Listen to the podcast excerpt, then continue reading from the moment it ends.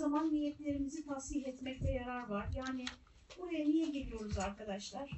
Niye geliyoruz? Ben yani bunu niye anlatıyorum? Siz niye dinliyorsunuz? Değil mi?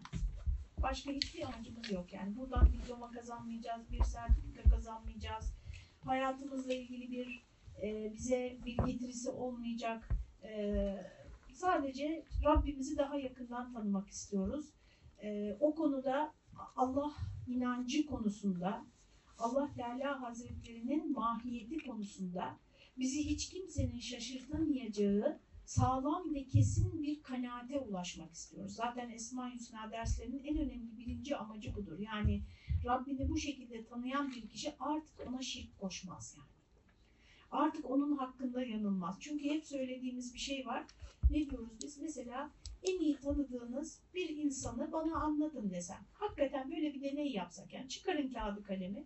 Bugüne kadar hayatınızda en iyi tanıdığınız kim düşünüyorsunuz? Kim olduğunu? Anneniz mi, çocuğunuz mu, kocanız mı, kardeşiniz mi, arkadaşınız mı? Kim yani? Bir kişi seçin ve o kişiyi anlatın desem kaç tane özellik sayabilirsiniz?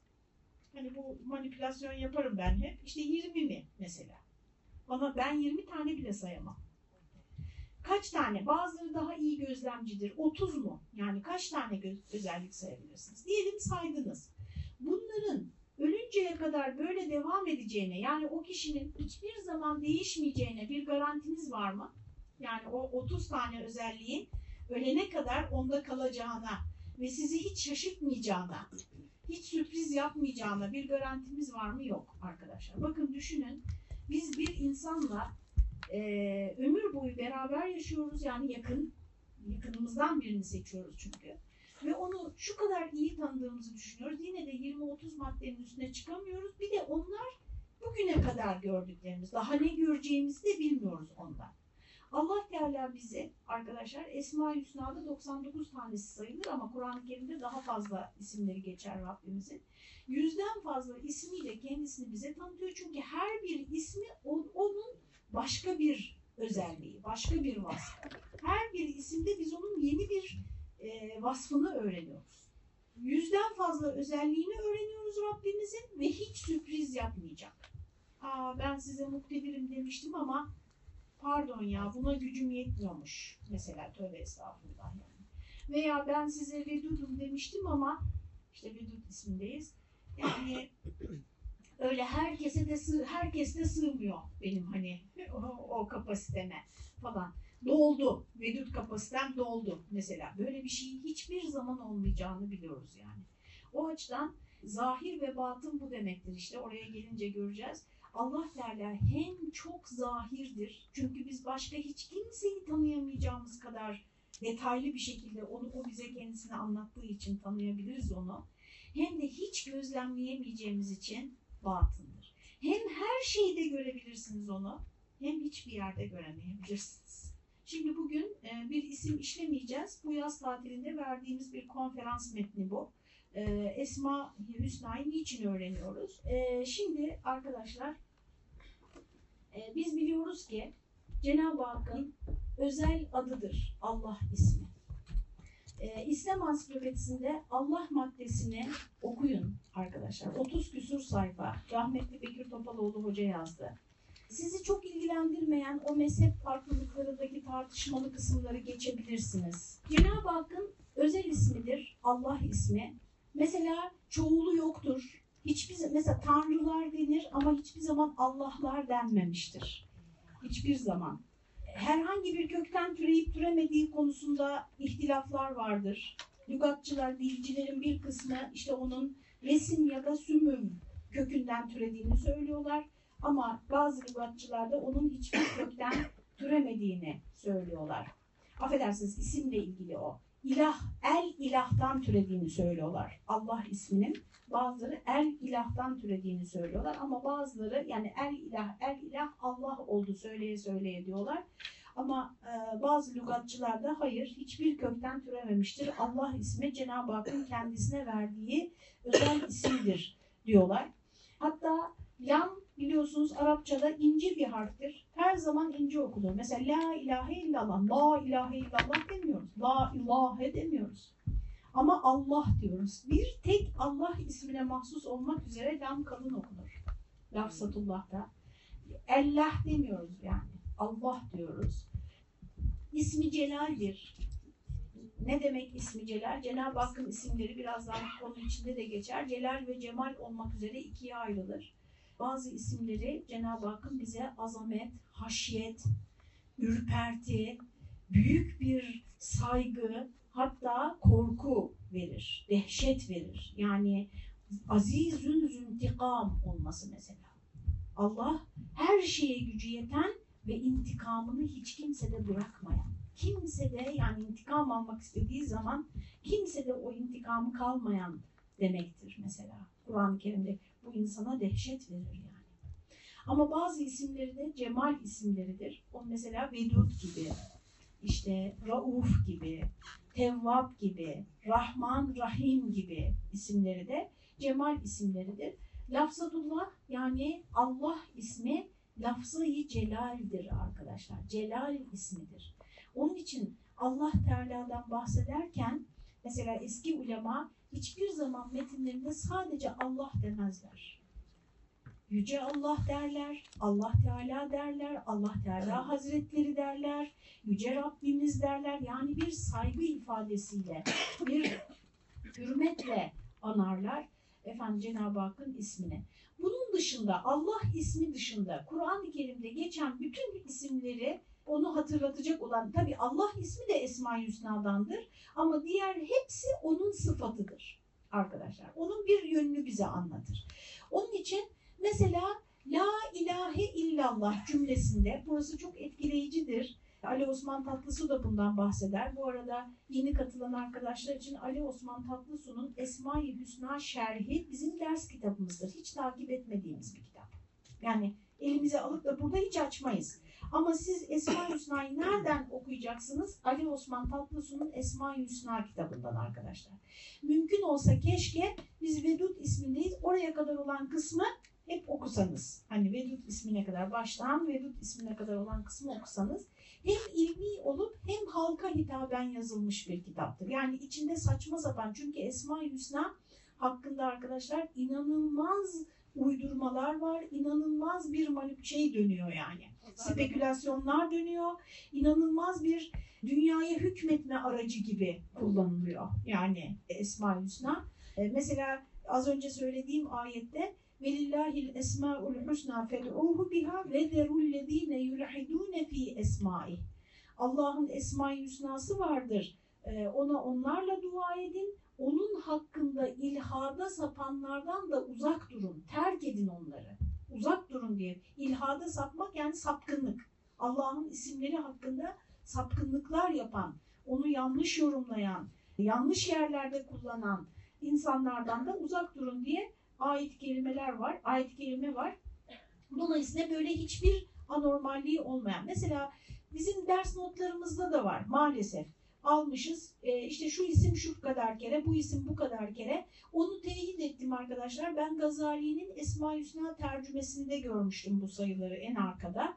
Gazali'nin kendi metninde yok. Onu oraya mütercim eklemiş arkadaşlar. Yani bu sayıların hiçbir kaynağı yok dinimizde. Ne bir hadise dayanıyor ne bir şeye dayanıyor. Ebced hesabı dediğimiz, mesela merak edenler ebced hesabı neymiş ona da baksınlar. Ebced hesabı dediğimiz uygulama Yahudilerden öğrenilmiş bir uygulamadır arkadaşlar. Tarihte ilk önce bunu Yahudiler yapmışlar. Her harfin bir rakamsal karşılığı var. Dolayısıyla o e, harflerin karşılığındaki o rakamları toplayınca o kadar kere e, okunması lazım demişler. Ben kişisel olarak zaman zaman bu sayılara riayet ediyorum. Yani şu ismi diyelim ki 374 kere her gün oku diyorsa yap, yaptığım oluyor yani. Niye biliyor musunuz? Bana bir disiplin sağladığı için. Yani bu ismi çok çekmek lazım dendiğinde onu unutuyorsunuz yani. Ama e, şey gibi hani her gün 5000 adım at gibi. Anlatabiliyor muyum? Yani size 5000 adım bakıyorsunuz. Aa 4560'ım bugün diyorsunuz. Yani bir eksiklik olmamış, tam olmamış diyorsunuz değil mi? Onun gibi bir şey. Yoksa yani 4900 olursa olmaz, 5100 olursa olmaz diye bir şey yok değil mi?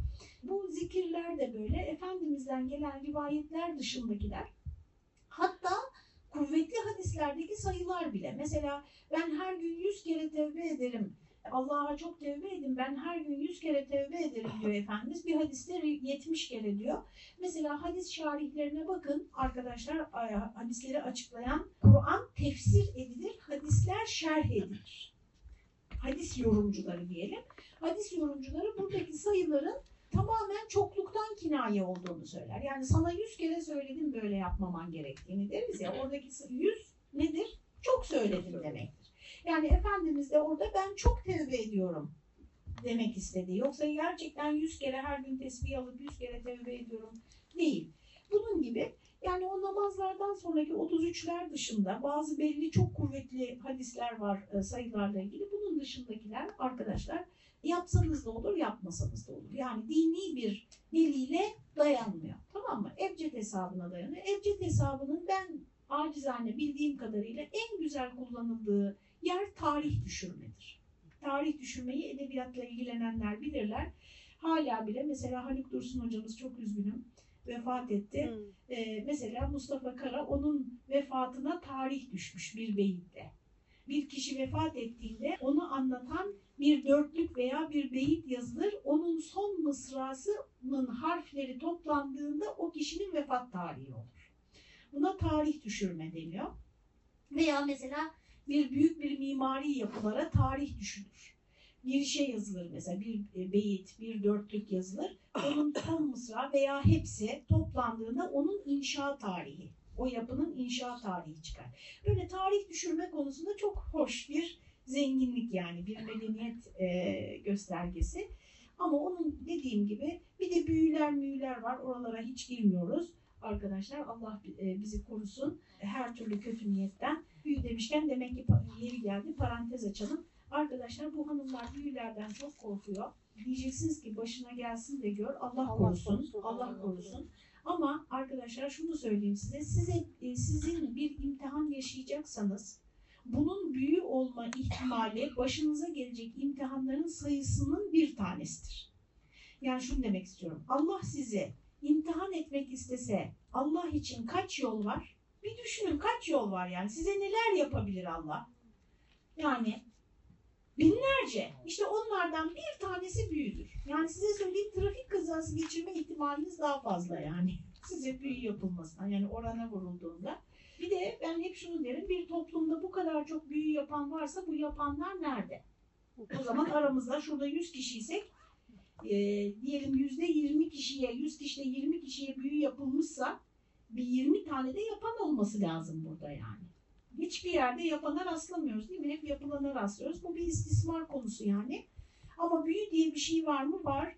Kur'an-ı Kerim onun çaresinde bize söylüyor. Sabah akşam muavvizeteyn surelerini okumak, mümkün olduğu kadar abdestli gezmek, beş vakit namaz kılmak, her gün Kur'an'dan bir bölümü efendim e, okumak. Allah'a sığınıyoruz yani.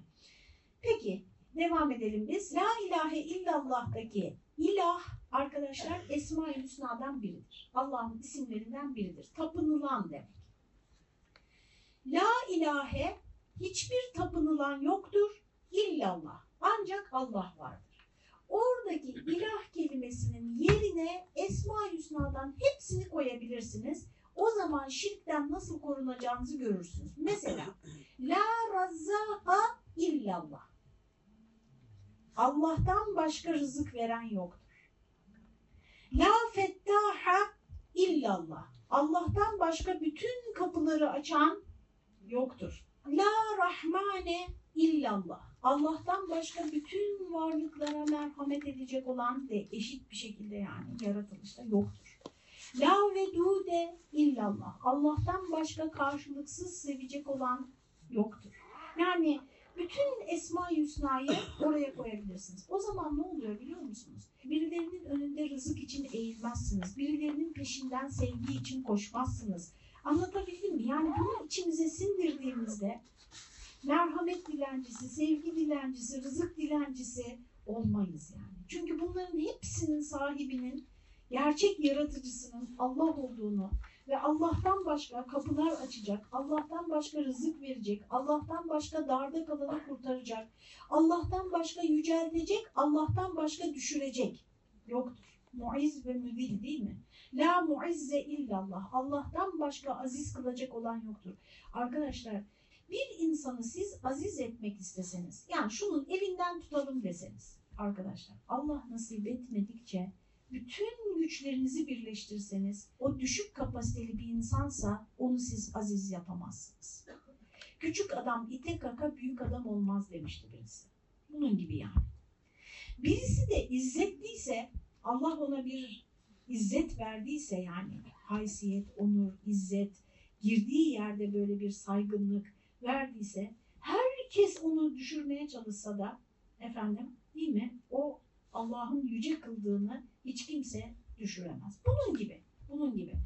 O zaman tabii iş nereye dayanıyor arkadaşlar? Bir istediğimiz olmuyorsa, bir şeyin peşinden koşuyoruz ve olmuyorsa, mesela şifa istiyorsunuz ve olmadı yani. Kim yapmadı bunu? Allah. Ne yapacaksınız? Saygı duyacaksınız arkadaşlar. Saygı duyacaksınız. Allah ile savaşmayız yani. Allah'ın imtihanından ancak boynunuzu eğerek geçebilirsiniz. Yani kafanızı dik tutarsanız küt diye o imtihanı kafanızı çarparsınız yani. Onun için e, bu bilinç yani Esma Hüsna'nın bize sağladığı bu bilinç son derece önemlidir. Derslerde yeri geldikçe söyleyeceğiz. Peki Allah'ın bize bir şeyi vermemesi şer midir? Asla şer değildir. Çünkü Allah sırf şer bir şey yaratmaz arkadaşlar. Allah şerrin de yaratıcısıdır.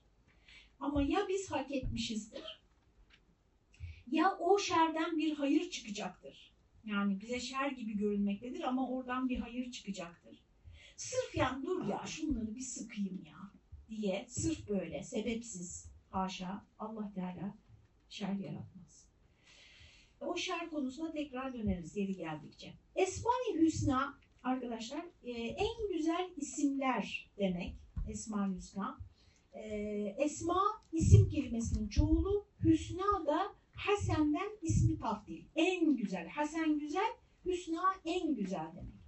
Hüsna müennestir. Esma kelimesi Arapçada gayrimükesser cemiler müfret müennes hükmündedir diye bir gramer kuralı var. Yani kural dışı olan çoğullar müfret müennes hükmündedir cümle içerisinde. O yüzden el esma el husna onun sıfatı tekil müennes olarak geldi. Yoksa hasen kelimesinin ismi taftildeki müzekkeri ahsendir. Mesela biz ahseni kadınlara isim olarak veriyoruz. Halbuki erkek ismidir. Ahmet gibi yani. Bakın Ahmet de çok övülen demek. Ahsen de en güzel demek. Onun dişisi Hüsna'dır. Yani biz Ahsen değil Hüsna ismini vermemiz lazım aslında kızlara. Ama bir Galata meşhur lügat-ı fasiheden akvadır denmiş. Ne demek bu? Yani yanlış yayılmış bir şey düzgün bir lügattan daha kuvvetlidir. Yani şimdi ahsen deyince birisine ay erkek mi acaba hiç demiyoruz değil mi? Hatta ahsen erkekle tanısak şaşırırız yani.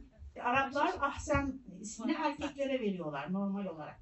Bize de çok şaşıyorlar. Biz çünkü kelimeleri almışız ama ona kendi rengimizi vurmuşuz arkadaşlar. Çoğu kelime böyledir. Arapçadan Türkçe'ye geçen kelimeler. İsim kelimesi iki köke nispet ediliyor. Vesim nişan ve alamet anlamında yüzleri birbirinden ayıran alamet anlamındaki sima da bu kökten. Yani biz isimlerle varlıkları birbirinden ayırt edebildiğimiz için birbirinden ayıran alamet anlamında isim vesimden gelmiştir deniyor. Bir de sümüvden geldiği söyleniyor. Sümüv sema buradan bakın. Yücelik, yükseklik, seçkinlik anlamında. Onun için burada şunu söyleyip geçeyim. Seçtiğimiz isimler çocuklarımıza isim verirken onların hayat boyu karakterlerine en çok tesir edecek hususlardan bir tanesi olduğunu unutmadan vermeliyiz. Yani hiç kimseyi üzmek, kırmak istemem. İsimlerinizi bilmiyorum %90'ınızın. Ee, arkadaşlar böyle çocuğa bebek ismi verip bir bebeğe söylendiğinde çok tatlı ama koskoca 30-40 yaşında bir kadın olduğunda yani neredeyse hani utanacağı isimler vermemek lazım. Bebeğe isim vermek ana babanın kıyamette vereceği hesap maddeleri arasında sayılıyor. Yani evladının senin üzerindeki haklarından bir tanesi de ona saygın bir isim vermek. Ve Efendimiz sallallahu aleyhi ve sellem mesela Müslüman olan cahiliye müşriklerin yani Müslüman olan müşriklerin ismini değiştirmiyor. Yani birisi Müslüman olduğunda ismini değiştirmesi gerekmez. Michael, Michael olarak devam edebilir. Çünkü Michael Mikail demek. Mikail'in İngilizce'deki söylenişi veya Michel Fransızca'daki söylenişi yani. Şimdi efendim bunu değiştirmeniz gerekmez. Ama mesela adamın adı Kaya, peygamberimiz değiştirmesini teklif ediyor. Sahır adı. Diyor ki gel senin adını Sehil yapalım diyor. Sehil yumuşaklık, kolaylık demek. Sahır kaya yani sert demek. Demek ki güzel isim seçmemiz gerekiyor. Çünkü o insanın karakterini hayat boyu en çok etkileyecek hususlardan biri. Sen sözlükten tekrar bakın. Mesela Arapçada kezban yalancı demek. Ya nasıl çocuklarına bu isimleri vermişler? Kezban Farsçada arkadaşlar evi çekip çeviren maharetli kadın demekmiş. Dolayısıyla hani başka bir dilde mesela Farsçada başka bir anlamı olabiliyor. O anlamdan dolayı verilmiş olabiliyor. Ee, siz gene de çok iyi tahlil edin isimlerinizi. Benim dememe bakmayın. O bütün dilleri ve o ismin kökenini çok iyi bilmemiz lazım. Efendim isimleri düzgün seçmemiz lazım. Efendim lütfen. Şimdi ayette hani Ha- Adem peygambere isimler öğretiliyor. e, Hı hı. Acaba buradaki isim e, hakikat ilmi mi buradaki yoksa e, hani eşyayı anlamlandırma mı? Hı hı. Bizzat bu şekilde İsim verme, isim evet. Yani bu konuda çok çeşitli yorumlar var. Benim tercih ettiğim yorum çünkü hiçbir delili yok. Şimdi bakın bu güzel bir soru. Arkadaşlar bir konu gayipsa bu güzel sorudan ben size genel bir ölçüt vereceğim. Kriter. Ama ister kullanırsınız ister kullanmazsınız. Benim hayatım boyunca kullandığım bir ölçüt. Bir konu gayipsa yani benim gözlem yapma imkanım yok. Soru sorma imkanım yok. Deney yapma, tekrarlama imkanım yok hiçbir şekilde benim o konuda bilgiye ulaşma imkanım yok. Cennet nasıl mesela? Cennetle ilgili bütün bilgiler. Cehennem nasıl? Melekler nasıl? Bunu yapma imkanı yani hiçbir kanal var mı oraya? Hiçbir kanalımız yok. Hazreti Adem nasıl yaratıldı? İşte isimler nasıl öğretildi? Bunu bizim spekülasyon yaparak yani akıl yürüterek bilme imkanımız var mı?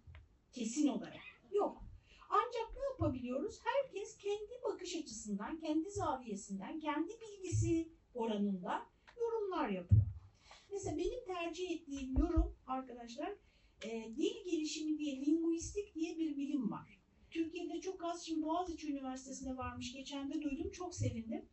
Arkadaşlar bu linguistik biliminin yani çocukta dil gelişimi konusu benim çalıştığım bir konuydu zamanında bir grupta onu sunmuştum.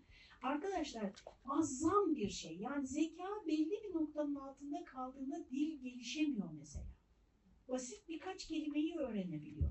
Yani şu kalem kelimesiyle bunu birleştiremiyor zihninde. Kalem sözcüğüyle bunu zihninde birleştirmek bir bilinç aşaması.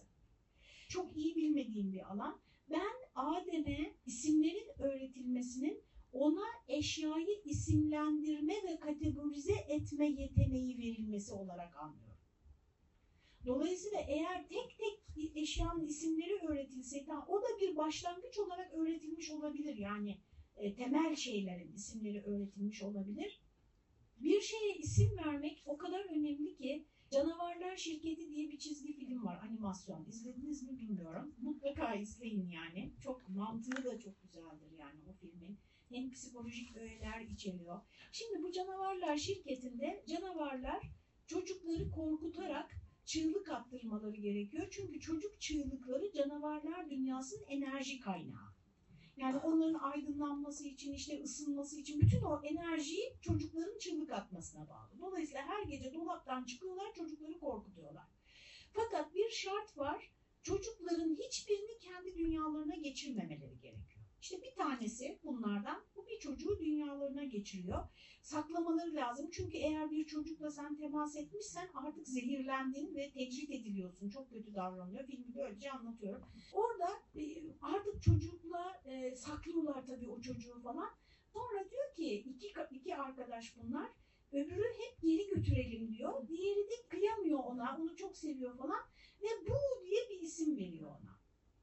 Bu diyor. Tamam mı? Nasıl işte bu'yu bırakın. Ne diyor isim mi verdin diyor. Tamam artık bitti diyor. Onu geri götüremeyiz diyor.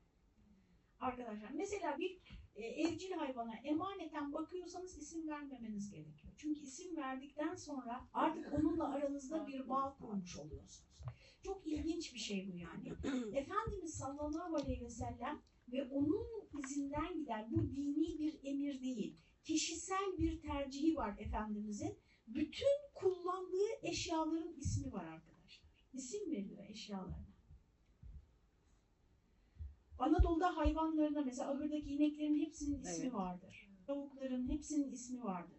Siz bir eşyanıza isim verdikten sonra bu kalemin ismi varsa artık bu kalemi atamıyorsunuz kolay kolay. Kıramıyorsunuz. Yani böyle ziyan edemiyorsunuz. Çarçur edemiyorsunuz. Anlatabildim mi? O isimlendirme müthiş bir bağ kuruyor. Hem psikolojik olarak hem sizin zihinsel olarak gelişmişlik düzeyinizi gösteriyor. Yani bir eşyayla onun fonksiyonlarına uygun bir kelime üretebilmeniz, dil üretebilmeniz. Hep söylüyorum mesela kelimeler arkadaşlar zihninizin ham maddesidir, malzemesidir. Kendi dilinizde ne kadar çok kelime biliyorsanız düşünceleriniz o kadar zengin, detaylı, kompleks, çok iyi düşünülmüş olur. Kendi dilinizi ne kadar yüzeysel biliyorsanız, ne kadar az günlük kelimeyle yani 500-600 kelimeyle konuşuyorsanız ve kullanıyorsanız zihninizdeki düşünceler o kadar sığ, o kadar detaysız, o kadar kaba sabadır yani.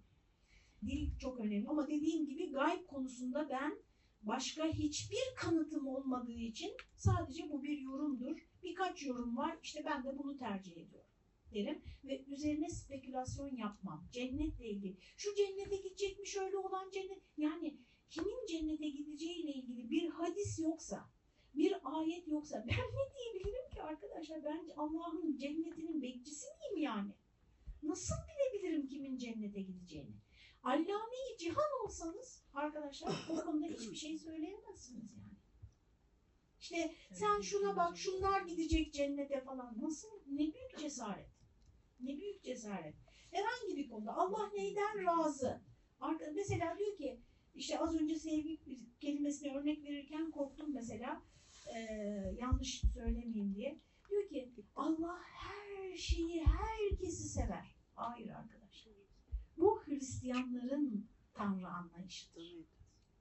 Kur'an-ı Kerim'de innallâhe la yuhibbu diye başlayan onlarca ayet var. İnnallâhe la yuhibbul hainin. Allah hainleri sevmez.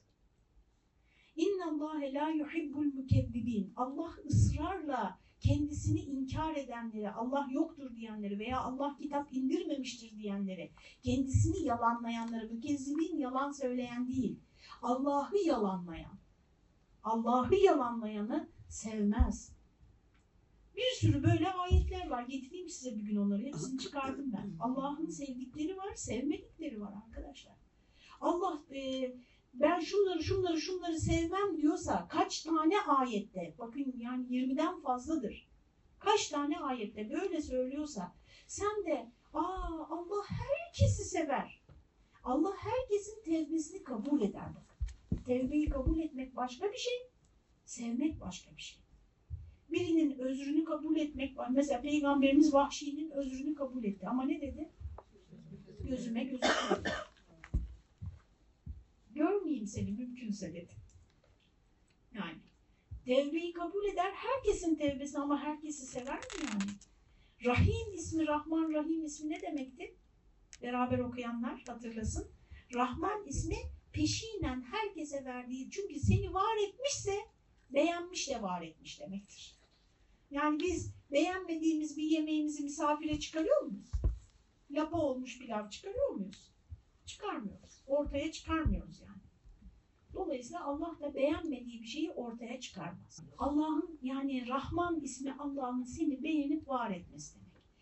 Sırf bununla kalsaydı diyor Elmalı Hamdi Yazır, sırf Rahman ismiyle kalsaydı diyor, buradan adaletsizlik doğardı. Allah beğendi, var etti ve hepimizi de cennete götürecek. İşte Hristiyanların anlayışı. Bu o zaman yani ahlaklıyla ahlaksız, çalışkanla tembel, dürüstle efendim iki yüzlü arasında hiçbir fark olmayacak mı yani? İşte Rahim ismi Allah'ın sana peşinen verdiği bu rahmeti herkese ayrı ölçüde sen nasıl kullandın? Ona göre ikinci kez sana merhamet edilecek. Ne zaman? Ahirette. Onun için Allah Teala'ya Rahman dünya ve Rahimul ahire denmiştir diyor Elmalı Hamdi Yazır. Evet arkadaşlar. İsim kelimesinin iki kökü var dedik. Sümü ve vesim. Vesim alamet, nişan demekti. Sümü yücelik, ululuk demekti. Kelimenin bu iki kökü Allah'ın isimleri konusundaki iki yönü işaret eder. Allah'ın isimleri insan bilincinin kavrayışına açık olduğu kadarıyla birinci anlamı. Çünkü bütün bu Esma-i Hüsna'dan en başta söyledim. Biz ne yapıyoruz? Rabbimizi anlıyoruz, tanıyoruz. Bir fikrimiz oluyor onun hakkında. Yani her bir isim Cenab-ı Hakk'ın başka bir yönünü bize anlatan alamet. Ama ne kadar tanıyoruz arkadaşlar? Kapasitemiz kadar. Kendi kapasitemiz kadar. Birçok hakkında ileri geri sözler söyleniyor ama Fritzof Schoen diye bir batılı var.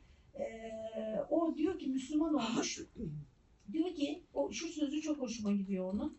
Vahiyi diyor biz diyor tam olarak anlayamayız hiçbir zaman. Çünkü diyor vahiy şu demek diyor yani. Tanrı bin kadar hakikati on kadar kelimeyle anlatmak zorunda kalmıştır diyor. Yani siz mesela ileri kuantum fiziği bilseniz bunu 5 yaşındaki bir çocuğa nasıl anlatacaksınız? Bir şeyi anlatmanız gerekse oradan. Yani düşünün Allah kendi ilmini insanların sınırlı lisanıyla anlatmak durumunda. Vahiy bu demek. Peki niye anlatıyor? Anlatmasın. Anlatmak zorunda çünkü arkadaşlar ben vahyi nasıl kabul ediyorum biliyor musunuz? Mesela biz Peru'da Machu Picchu dağına çıkacağız. Tamam 5000 metre mi? Ne yüksekliği? Çok yüksek arkadaşlar. Tepesinde bir yer var işte şeyler var. Ee, Kızılderililerden, Azteklerden bilmem nelerden kalanlar onlara bakacağız. Seyahat şirketi arkadaşlar bizi topluyor. Diyor ki bakın oradaki iklim şöyle. Hijyen şartları böyle.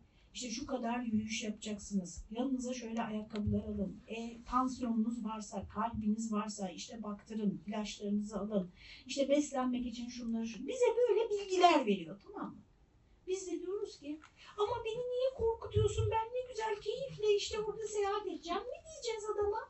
Yoksa Allah razı olsun ya. Bak zorluk çekmeden ne güzel bizi bilgilendirdiler diyeceğiz. Arkadaşlar Kur'an-ı Kerim tabii bütün vahiyler ama son olarak Kur'an-ı Kerim seyahat acentasının dünyadaki yolculara varacakları ahiret durağı hakkında önceden verdiği briefingdir. Dolayısıyla canınızı sıkar. Biraz tedirgin eder. Yani Kur'an bizi ay okudum okudum rahatladım diyorlar ya bazıları. Diyorum ki anlamıyorsun da ondan. Yani arkadaşlar Kur'an okuduğunuzda dehşete kapılırsınız ya. E, Gazali diyor ki Kimya-i Saadet'te dünya bir konaktır, ahiret hedeftir, varacağımız yer. Bedenimiz bu yolculuk sırasında bize yardım edecek organlardır. Akıl bu bütün bu işleri idare etmesi gereken vezirdir bu yolculuğu. Bu yolculuğun padişahı kalptir diyor. Eğer siz diyor aklı padişah yaparsanız her şey alt üst olur diyor. Neyse onu oradan okursunuz e, Kimya-i Saadet'ten. Allah Teala'nın isimleri de öyle. Biz ancak onu ne kadar anlayabiliyoruz? Kendi kapasitemiz kadar. Yani siz 5 yaşındaki bir çocuğa ileri fizik anlattığınızda o kendi eğer çok zekiyse çok yaşının üstünde zekiyse biraz daha iyi anlar değil mi? Oturur. Değilse sizin masal anlattığınızı düşünür. Daha vasat bir zekaysa siz bir takım sembollerle işte benzetmelerle anlatıyorsunuz. Masal çok güzel bir masal anlattığınızı düşünür. Öyle Esma-i Hüsna'yı okuyup da şunu şu işim için bunu bu işim için çekeyim diyenler de arkadaşlar aynen o çocuğun dinleyip dinleyip de masal dinlediğini zannetmeleri gibi oluyor. Buradaki hüsna arkadaşlar estetik anlamda güzel olmaktan çok daha öte, öte mutlak güzelliğin ifadesidir. Bu mutlak güzellik mesela İnşallah doğru anlatabiliyorumdur. Beni çok aşan şeyler yani. Bu metin beni çok aşan e, yönleri var. Mesela siz biriyle, biriyle karşılaştınız tamam mı? Kaşı çok güzel, yüz gözü çok güzel, fiziği çok güzel, işte konuşması yani her şey fizik olarak dışarı oturması, kalkması, hareketleri, giyim, kuşamı, işte endamı her şeyi çok güzel. Ama lütfen ağzını açmasın. Ağzını açtıktan sonra 10 dakika sonra bütün ilginizi kaybediyorsunuz. Birisinde bunu çok denemişsinizdir insan içinde. Yaşıyorsunuz çünkü. Birisinin de hiçbir özelliği yoktur. Veyahut da o da güzel ama güzelliğini hiç anlamazsınız. Yani çünkü başka bir güzellik vardır yani. Hiç konuşmadan yanında dursanız bile size böyle mesela Sufi tarihinde, tasavvuf tarihinde şeyhin yanına her gittiğinizde şeyh size konuşmaz. Sükut dersi denen dersler var. Yani gider, oturursunuz, o da susar, susar, siz de susarsınız, kalkar gelirsiniz. Ama orada acayip etkilenirsiniz yani. Öyle diyorlar. Dolayısıyla e, bu mutlak güzellik böyle kaş, göz, giysi bilmem ne işte ev bark güzelliği falan değildir. Güzellik böyle eşyalarla, kaşla, gözle falan olan bir şey değildir. Ruhunuzla olan bir şeydir. Mesela özellikle evli olanlar için söylüyorum. Evin hanımının arkadaşlar bütün halet ruhiyesi evin duvarlarına bile yansır. Bir eve girersiniz, bunu ben söylemiyorum. Sözlü gelenekte hep söylenen bir şeydir. Bir eve girersiniz, her şey mükemmeldir ama bir an önce kendinizi dışarı atmak istersiniz ve çok mecbur olmayınca da bir daha gitmek istemezsiniz. Bir eve girersiniz, huzur dolu bir yarım saat, bir saat neyse iki saat geçirirsiniz ve hep gitmek istersiniz. Dolayısıyla bu mutlak güzellik yaşanan bir şey diye düşünüyorum.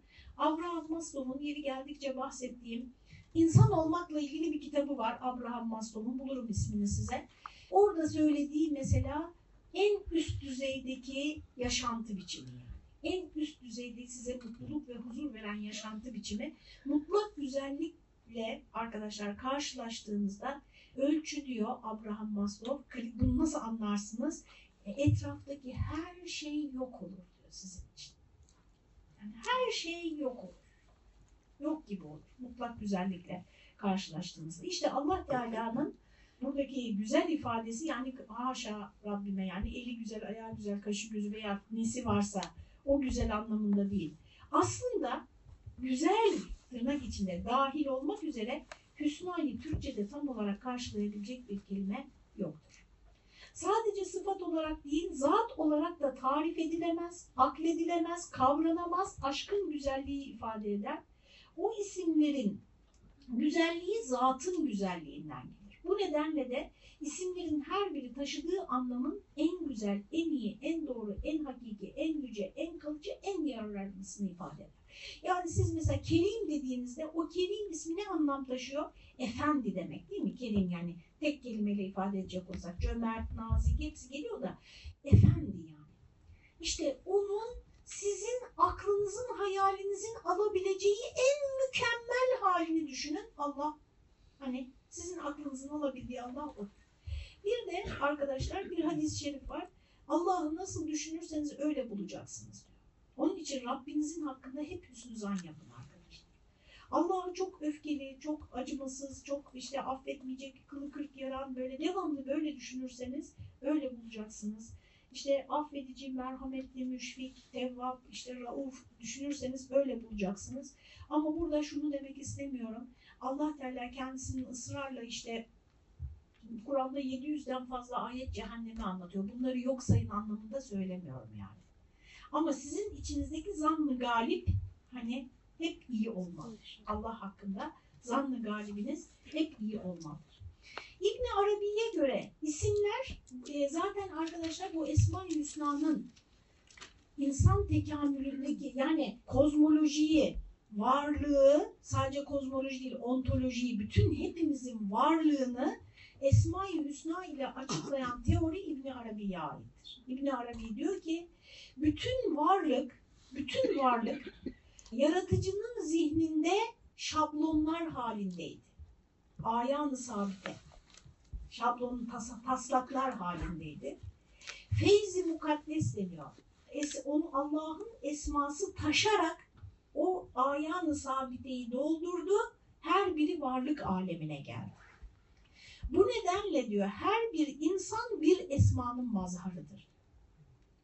Her bir insan bir esmanın mazharıdır. Ne demek? Her bir insanda esmadan bir tanesi çok açık görünür. Tekamül süreci insanın kendisini yaratılıştan geldiği gibi bırakmayıp işte olgunlaşıp olgunlaşıp insanı kamil olup değil mi? Öyle varması gerekiyor Allah'ın huzuruna. Bu dünyadaki amacımız o. O insanı kamil olmak da kendisinde eksik olan diğer esmayı o şablona eklemesidir. Yani siz hepiniz bakacaksınız. Aslında ben metni özetliyorum şu anda. Aşağıda bunlar anlatılıyor. Siz hepiniz bakacaksınız arkadaşlar. Esma-i Hüsna sizin bir checklistiniz olacak. Kontrol listeniz. Her bir isim, mesela Ali Osman Tatlısu'da bu var. Bir isim insana tecelli ederse o insan nasıl olur? Mesela Tevvab ismi sana tecelli etti mi? Ki sen Allah'tan Tevvab ismiyle sana tecelli etmesini istiyorsun. Yani Tevvab senin ahlakında ne kadar var? Ne demek Tevvab tecelli ederse bana nasıl olurum? Özürleri kabul ederim arkadaşlar. Bir insan alçak gönüllülükle özür diliyorsa, kabahatini kabul ediyorsa onu affedeceksin.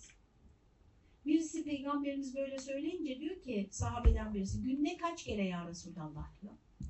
Kaç kere birini affedeceğiz yani. Peygamberimiz diyor ki yanınızda çalışanları affedin.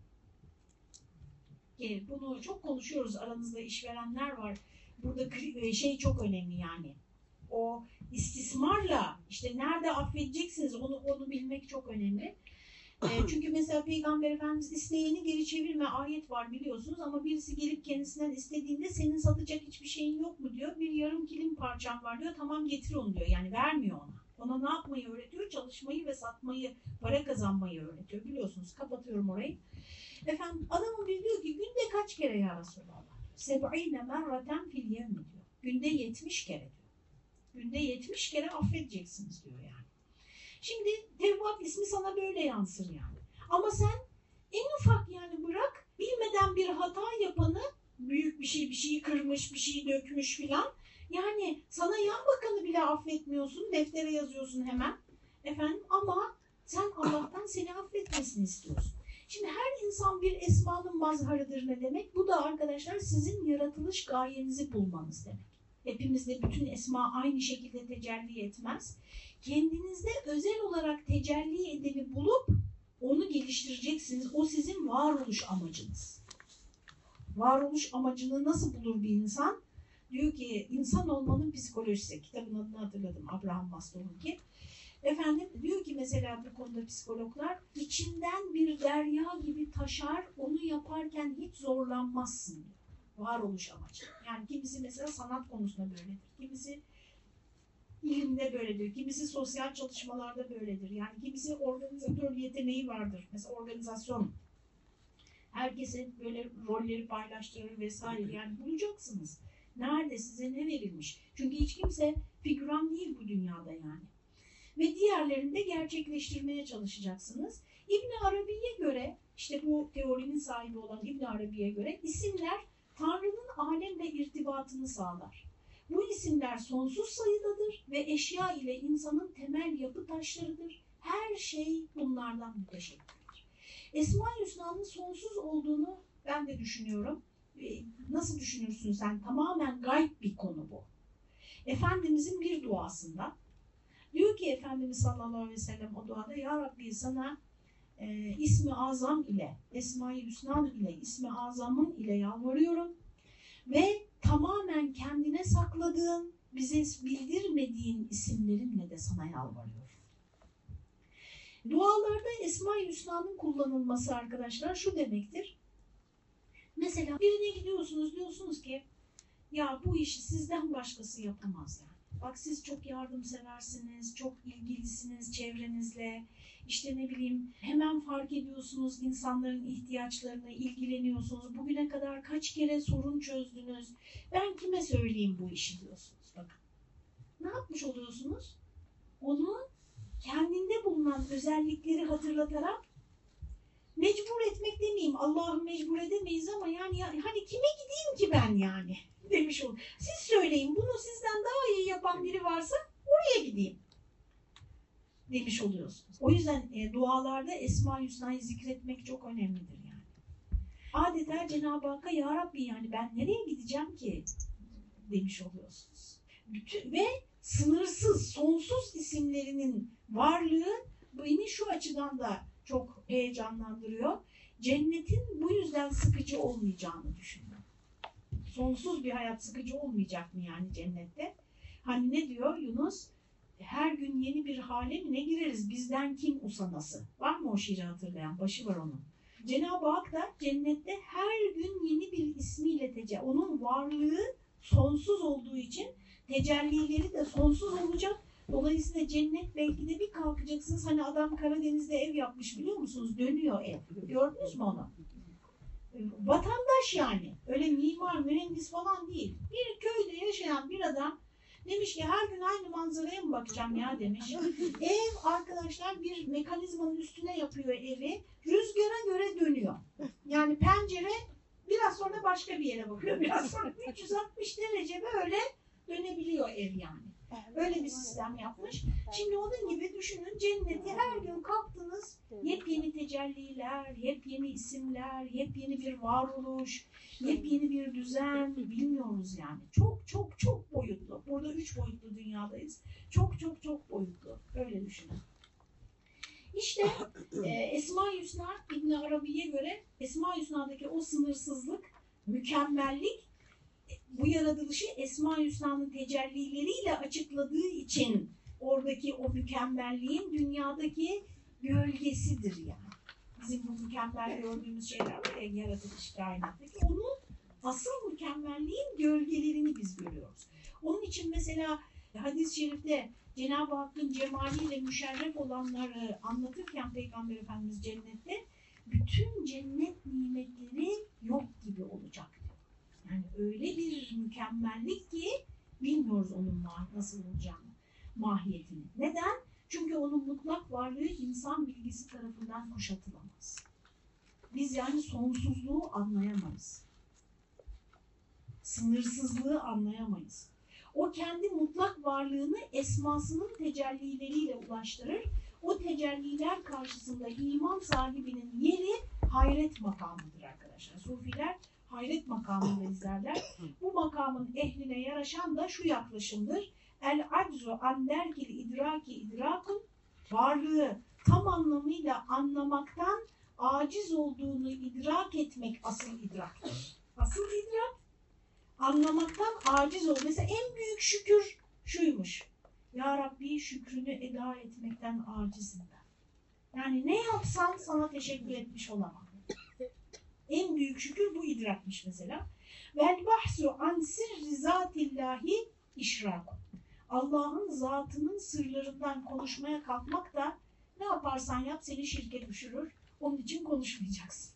Zatı hakkında konuşmayacaksın diyor.